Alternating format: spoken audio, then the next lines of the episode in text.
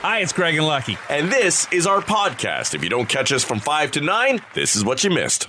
Easter this weekend, and uh, with that, people talking about candy, adults say they actually get a, a tad jealous of some of the candy hauls their kids get in the nice baskets filled with all sorts of treats. Right. And it turns out, I guess, um, adults claim that they they're eating more candy now than they than they did even as kids. Now, I I don't think that's probably true, but I will say my candy consumption has gone way up in the last decade or so. I don't think I ate a lot of it, or maybe I don't remember eating a lot of it, or like going out. I'm sure I ate like the kids' Halloween stuff, but like going out and actually buying myself chocolate bars and stuff. I don't remember doing a lot of that, but I know I do it now. Right. Yeah. I, I'll agree with that. There was probably a time uh, in your teen years when acne was an issue where you kind of got off the chocolate for a while. Yeah, that's right. back in it now that I don't care. Back in it in a big way. Isn't it interesting too? You, know, you bring up acne in teen years. Uh, why? And I, it's a good thing, certainly. But boy, you don't see nearly as much of it on kids as I, like I remember in high school. You look through my yearbook; everybody was a pizza. Right. like we all were just breaking out. Maybe it was the long hair and the you know maybe maybe kids are more uh, hygienic these days. Could perhaps. be. Yeah. I, I don't know. I, I, I haven't really looked closely on high schools. Well, I hang around them a lot, you know. But I, like even my boys, they went through it. Daniel got the odd pimple here and there. Uh-huh. I remember David the odd one, but like I just remember me. It was re- it was really bad. Uh huh. Yeah, I, but you know, back to the chocolate. I, I no, let's talk more about the acne. mm. Did you break out a lot? Uh, uh, I did, yeah, yeah, as a teenager. But yeah. then, yeah, I, I laid off for a while. But now, when the kids have, you know, chocolate, and, and it's it's interesting, like things like like Easter and, and Halloween you know, it's ironic that they're kind of split halfway through the year. Mm-hmm. It's almost like we, you know, got through the Easter candy and went, wow, we need something to get through our fix here. I gotta get. I got a long way to go. Yeah, that's that's true. Maybe better drum up some holiday where we're giving out more candy to steal. And, and you're a man who, who uh, comes from the church. Can you explain the Easter and the Lord and the bunny and how well, this I just all eat the chocolate, Craig. Guys, that's right. you know. I just thought maybe in some of your Sunday school classes, when gifts come from the heavens in the form of chocolate and chocolate bars. I guess it's a miracle. what am I going to do? Question it's it? a gift from no, God. Eat the damn chocolate. Shut up. You're sinning. You're sinning. uh, so yeah, uh, we seem to really dig the chocolate, and they say that uh, the average person discovers their favorite candy at age 11. I, I, just know I don't know I don't remember what my favorite candy was. Maybe the uh, Popeye cigarettes. I wanted to seem cool. Oh, those are good. Those were good. But I, am pretty sure it must have been an O. Henry bar because to this day they are my go-to favorites. Ooh, yeah. I don't know if I de- developed a favorite at age 11 because that's changed now too. Like I I I go for whatever the hell bar is there. Mm, yeah. I still have a Kit Kat, which I think I liked back then. Kit Kats are always good. I was in. Uh, I can't remember what grocery store I was in, but they had like these extra thick, bigger uh, cookies and cream. The Hershey's okay. for like two bucks. Oh, I killed a couple of those in bed. in bed. Why in bed? Maria actually, because I'm watching TV. Maria actually gets, and I always am very careful to cover up the evidence, you know. Right. Maria gets in bed a couple of days ago and she finds the corner of the wrapper. under. I said, and then I opened. She my, knew it wasn't a condom wrapper. No, not, not in years. So then I just look at her very sheepishly, and I I open my drawer and my and there's half an eaten chocolate bar wrapped up. Guilty. Guilty. Yeah, we had a good giggle over that, and I said, "Don't touch my chocolate." Um, parents, this is serious. Animal advocates would like you to really listen to this. Do not buy your kids a real live rabbit for Easter. I know it seems cute. It's like a puppy. Oh. It's like a puppy in a box at Christmas. I know it all Right. seems. Is that a thing? I Bunnies guess- at, at Easter? I, I, you know, I think I remember like my sister getting one uh, from somebody at Easter years ago. Um, oh, that's a bold play. Yeah, yeah, like maybe Take a- this home with like you. an aunt or somebody gave it to us. But the thing with a rabbit is that it's uh, very much like dogs and cats. They say, in that it needs to be spayed or neutered. And one of the reasons why is because if they're not, they become aggressive. They get horny and they get aggressive, and they will bite your child. Oh. Yes. So that costs dough.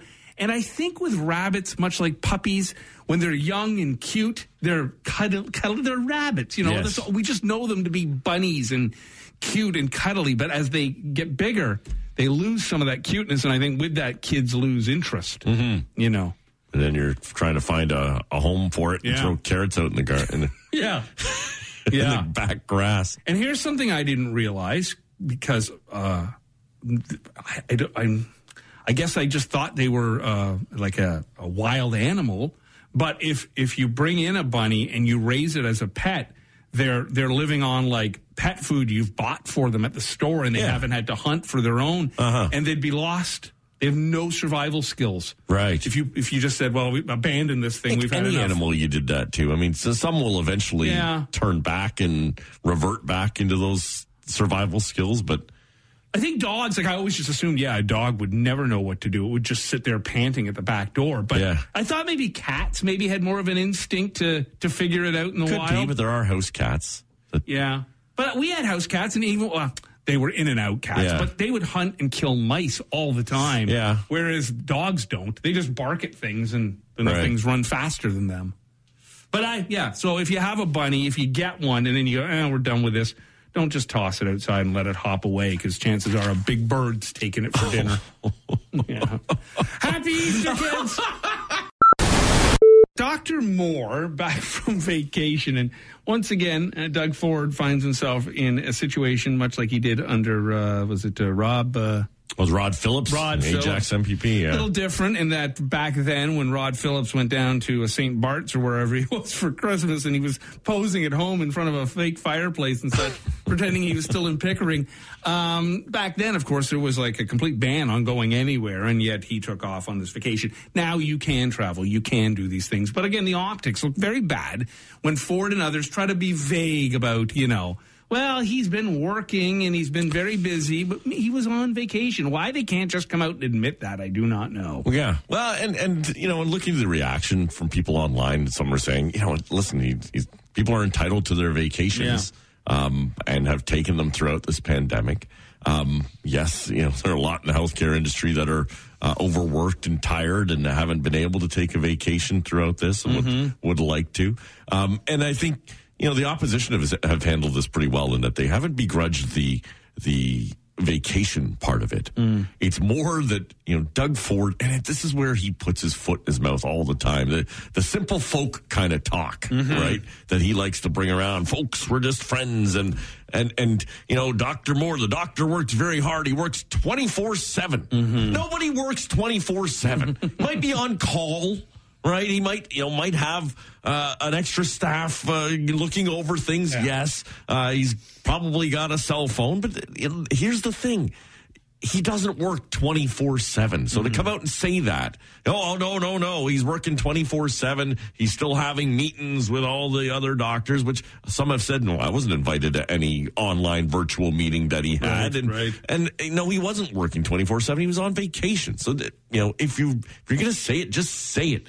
But you keep putting your foot in your mouth when you're trying to explain or over mansplain things to people. Yeah, and look again. I agree with you. People can take their vacation when they want. I think uh, I I would have said personally to Doctor Moore, eh, you know, the optics aren't great. Sixth wave.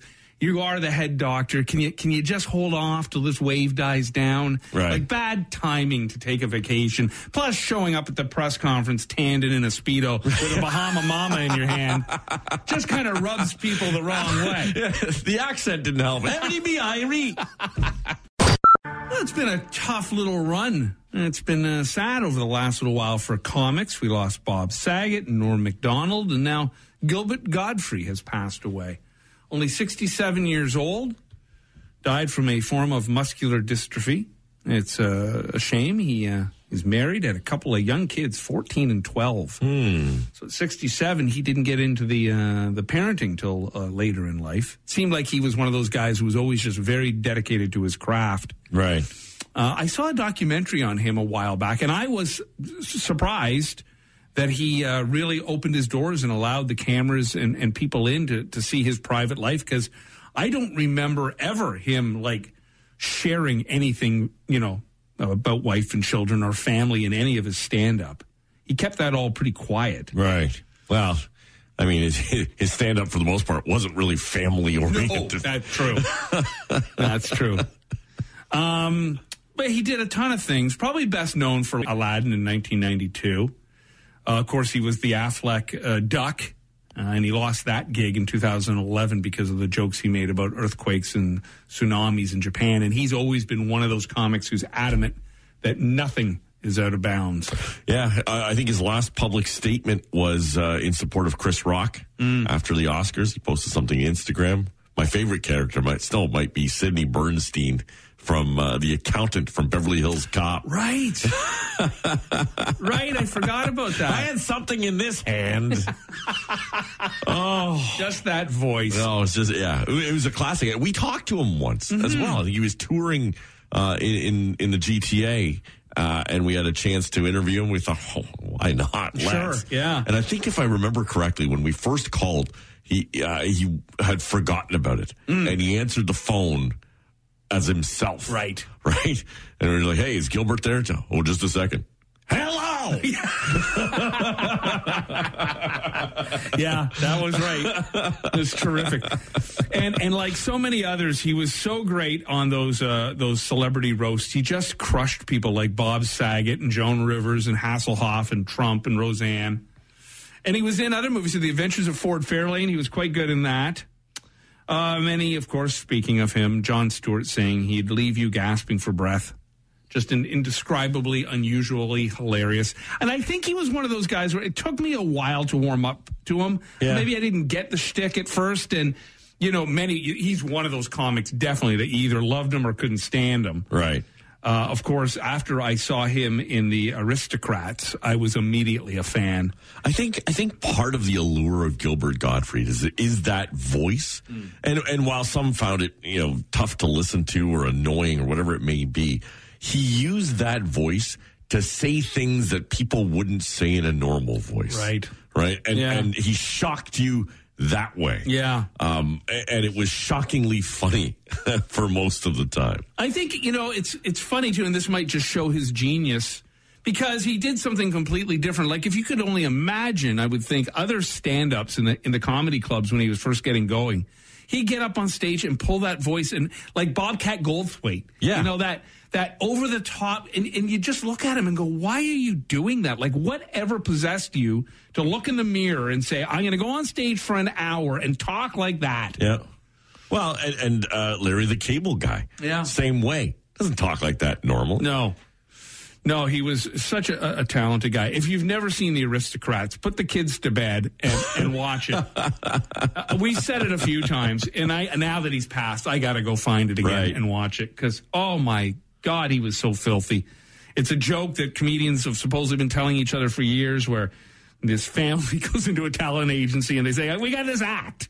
And then they just go off for long, extended periods of time about all the horrendous, terrible things this, these family members do to each other on stage. What's the name of your act? The Aristocrat. and he won. He beat out, I think, him and uh, Bob Saget actually were the grossest of all of them and took the longest to tell the joke. Anyhow, we were digging through some uh, Gilbert Gottfried stuff, and there's so much of it out there, but we both thought this one was a classic. Here's a bit when he talks about a, a guy, a drunk guy in a bar. A man is in a bar drinking. He gets so drunk that he pukes all over his shirt. And he, he goes up to the bartender and goes, I, am in trouble now. when when my wife finds out I got so drunk I puked on my shirt, she'll kill me. The bartender says, "Don't worry about it. Look, Here's what you do. You take a $10 bill and put it in your shirt pocket. Then you go home to your wife, say, some other guy got drunk and he puked on your shirt. And he said, I'm sorry, here's $10 to have it cleaned. And he goes, I'll try that. And he goes back to his wife and he goes, I was in the bar. A guy puked on my shirt and gave me this ten dollars here to have it cleaned. And the wife looks and she goes, he gave you twenty dollars. And he goes, oh, I forgot to tell you. He also in my pants. Rock Mornings with Craig Venn and Lucky. 94.9 The Rock. If you've ever gone out to uh, buy somebody uh, a Christmas or birthday gift and gone to like Lululemon, you know their stuff isn't cheap. It's all very well made and it lasts a long time, but it's it's not the cheapest thing at the uh, at the mall. So Lululemon has decided, uh, and I guess they've been testing this for some time, but they're going to go uh, store wide throughout all of their locations in the very near future, where you can uh, save some money by purchasing a used item that some stranger has already done like 150 yoga lessons in. Wow. It's a resale program for used clothes, and they're going to expand it to all their stores and online. Basically, they're offering to buy back used product in exchange for Lululemon store credit. The money you get varies based on what you turn in and the condition of those items. Expect to only get around 5% of the purchase price. Oh my goodness. So if a hoodie was like 200 bucks, Right. you're not getting much. And then they'll turn around and try to sell it for a buck 50 You probably. get 10 bucks back for Yeah. that. Yeah. 5%? Five percent, around five percent, and it depends, I guess, on the um, the condition that the clothes are in. They're not accepting, of course, swimwear or undergarments. Right. They claim these secondhand items will be thoroughly inspected and cleaned before they're resold, and they'll be graded as either good as new or gently used. Why don't they just, even for goodwill, because I think Lululemon does very well, why don't they take the stuff back as store credits and give it away to homeless Yeah. shelters and resell. I mean, if you're going to go and and because I'm sure the markup, if again, if a hoodie's two hundred dollars, uh, there's probably still going to try to sell it for like a hundred. Well, and and I, I would imagine there's probably an online market for that. Then, mm-hmm. I mean, if if Lulu's taking it back, if if it's in good enough shape, why wouldn't you just sell it online? You could probably sell it for a heck of a lot more than five bucks. Yeah, yeah, I don't know. Anyhow, I guess Yeah, they, I, respect the fact that they're not, you know, going to resell undergarments, but a lot of those yoga pants have been quite close to private parts for yes, quite some time, and not necessarily wearing undergarments under them. no, that's a good point. And a lot of the people doing the yoga are in that hot yoga, They're- Right. They're, sweating pretty good, but they say they're going to be thoroughly inspected and cleaned. I would suggest, fellas, that if What- you're what's the thorough inspection? Someone got to do a sniff test on these things? That's somebody's job. Somebody had asparagus. I. I can smell the pee. Um, I would suggest, fellas, because I bought the lovely Maria a hoodie one year for Christmas at Lululemon. I did that once. Right? But I would suggest if you're going to go into Lululemon and buy a gift for your significant other, uh, stay away from the used section. Right. Let her. let her, if she decides. she I wants- got him at Lulu. you can't say anything. It's a hoodie with a mustard stain. Look who joins us, Ted Reader for Halenda's Meats. Good morning, Ted. Good morning, Craig. Good morning, Lucky. Ted Howard. Good morning, everybody. Yeah. Mm, yes, sir. How you doing, Teddy?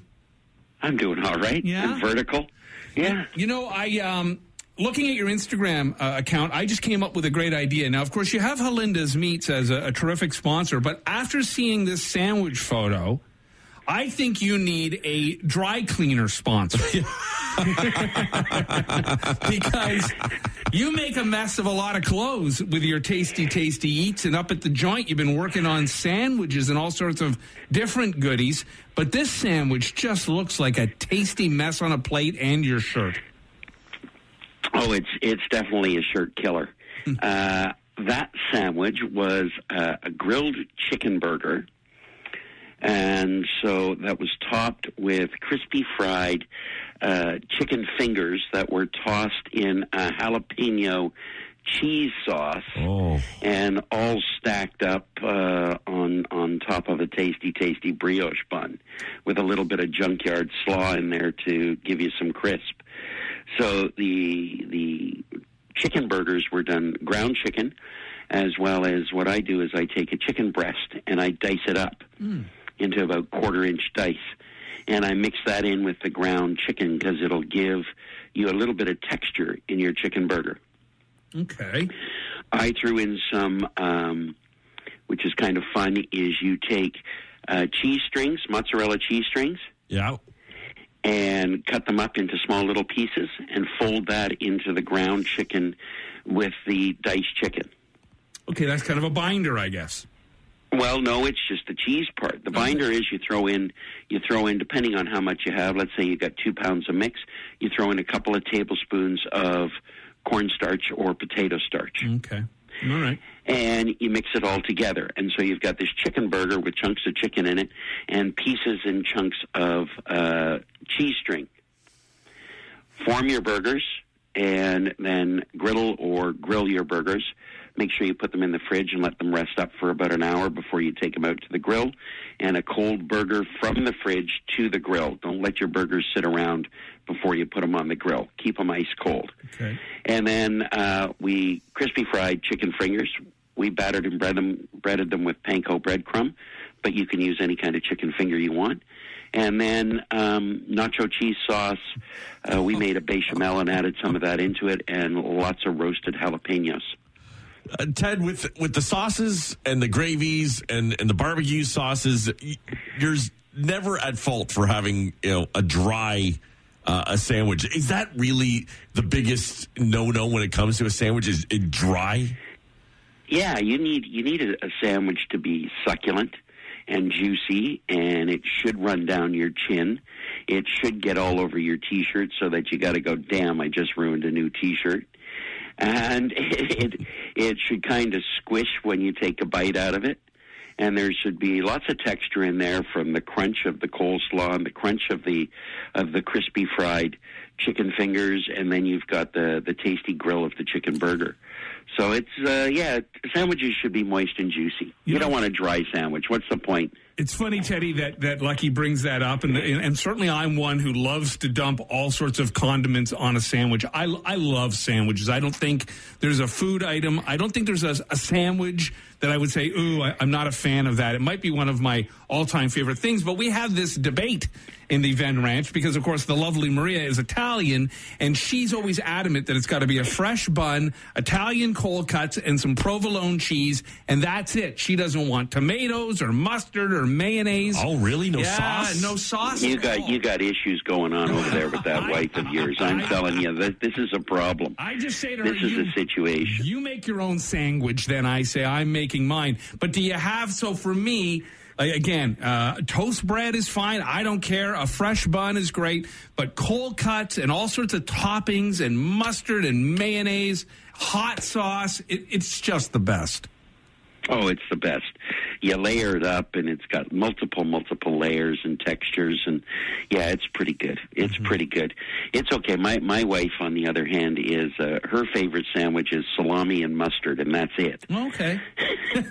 Still very good. That's it. Yeah, still Yeah, very good, it's like, uh, and it doesn't matter if the bread is stale or not. it's just like it's that's it. Here you go. What about you, and she Lucky? only puts mustard on one side of the bread.